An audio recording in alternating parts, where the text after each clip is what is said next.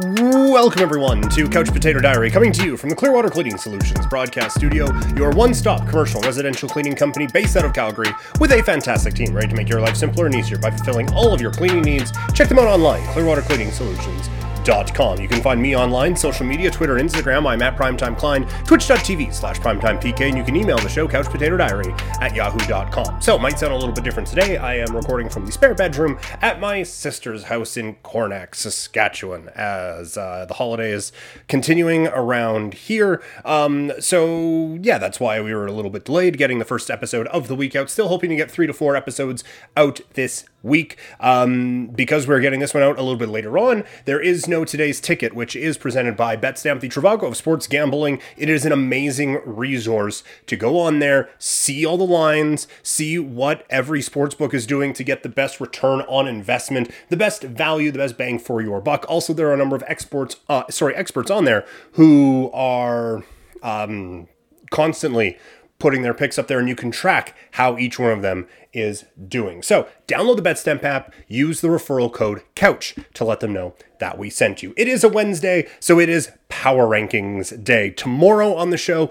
we are going to do couch and quarter couch and quarterback. Wow, would be good for good for the show, but coach and quarterback uh, for next year for the NFL and kind of run through who's got their guys and who doesn't. And uh, I think it'll be quite the exercise to go through. So that is what is up tomorrow. What is up today is power rankings.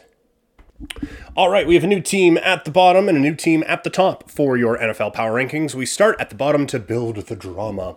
Uh, at number 32, it is the Denver Broncos. They got shellacked over the weekend by the LA Rams, and yeah, they are in a whirl of hurt. Uh, Nathaniel Hackett is no longer the head coach. They, if we're doing like future power rankings as well, they might also be at the bottom. Like at least the Houston Texans are starting from a blank canvas. The Denver Broncos aren't. They, they are in so much trouble. And the problem is with Denver, a lot of talent. A lot of talent on that club um, just not at the quarterback position, which is a problem. So we will see what direction Denver goes in. That this is an interesting offseason after just a disaster of a regular season there. At 31, it is Houston. They got a win. You can't be the worst team in the league coming off of a win. They'll probably be down there next week. Uh, Chicago at number 30, Indianapolis with just an abysmal showing on Monday Night Football. The Jeff Saturday thing isn't working. Spoiler for tomorrow's coach and quarterback conversation, they got neither. Um, there's a lot of talent there, though. Like, this is a. Th- this one doesn't feel as helpless to me as Denver does. So, um, but I mean, still for this year, it's pretty bad. And at um, rounding out the bottom five is Arizona. So your bottom five: Denver, Houston, Chicago, Indianapolis, and Arizona. Uh, at least three of those teams thought they were playoff teams coming into this season.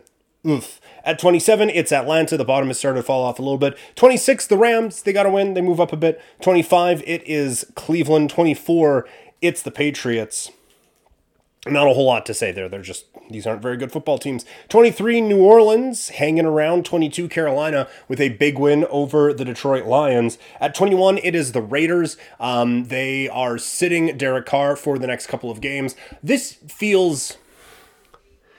It's tough because I think Derek Carr is a good quarterback, but I do not think he is the quarterback to lead the Raiders to the promised land.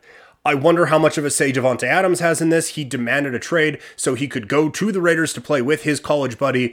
It hasn't worked this season. The Raiders have lost a bunch of one uh, one score games, but that's kind of the NFL. There's a reason why there's only a couple of double digit point spreads each week. You got to win those games. The Raiders did last year. They're not this year it feels a touch unfair if this was Carr's last game as a Raider that it comes in the horrifying conditions that were Christmas Eve in Pittsburgh. Like it feels like there is a rush to judgment.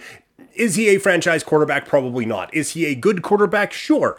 Um, but I, I do feel like cutting Derek Carr just opens up one more hole that this Raiders team will have to fill. Now they'll have a lot more money to fill it with, but this has been the, the, the forever conundrum with Derek Carr and the Raiders. At 20, it's Pittsburgh coming off of a win on Franco Harris night. At 19, it's Detroit. The Lions are a great example of how difficult it is to kind of assess the NFL because they were on a roll, right? Like this team's they, they played competitively against Buffalo, then they won a bunch of games in a row, and now they're right there for a playoff spot.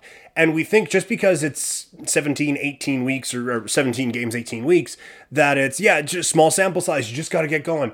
It is hard to consistently win in the NFL. And I think this is showing it. And look, we said coming into the season, Detroit was going to take a step. They, they haven't taken a mon They've taken, I think, a bigger step than I thought they were going to, but they still aren't a playoff team. It is still hard to be that. It is hard to consistently win in the National Football League. Detroit's improved, but they aren't those guys yet. I think next year is going to be big for them. At 18, it is the Jets. 17, it's Seattle, who have fallen off. 16, it's Tennessee, who A.J. Brown just wrecked their season, G- going in there and just demolishing his former team. and got the general manager fired. Ryan Tannehill can't stay healthy now.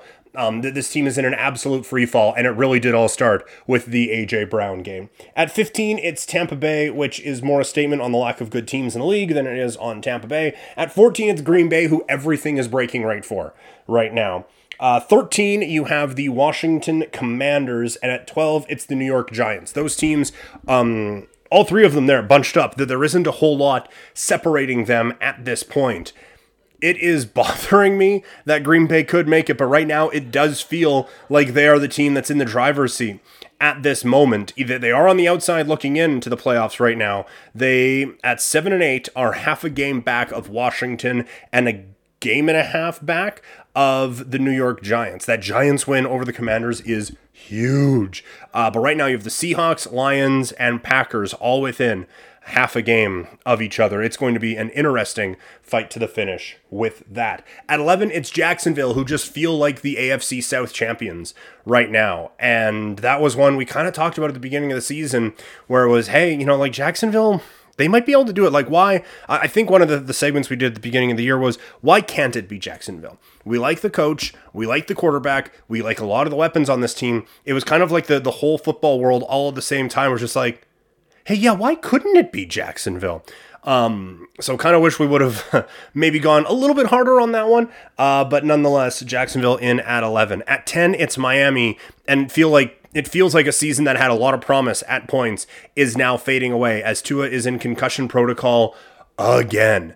And they are in a, a really, really, really tricky spot um, to to I don't even want to I don't want to say even make the playoffs because it feels like they, they are going to be a playoff team, right? Looking at the well, they are the, the last one, but you look at like right now, you look at the Dolphins at eight and seven, they're the last playoff team. Then it is the Patriots, Jets, Titans, Steelers, who are all a game back.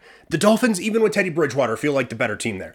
The offense is going to have to change dramatically in a week, but I do think that this Dolphins team is still going to be able to get the job done on that one. Um, so I.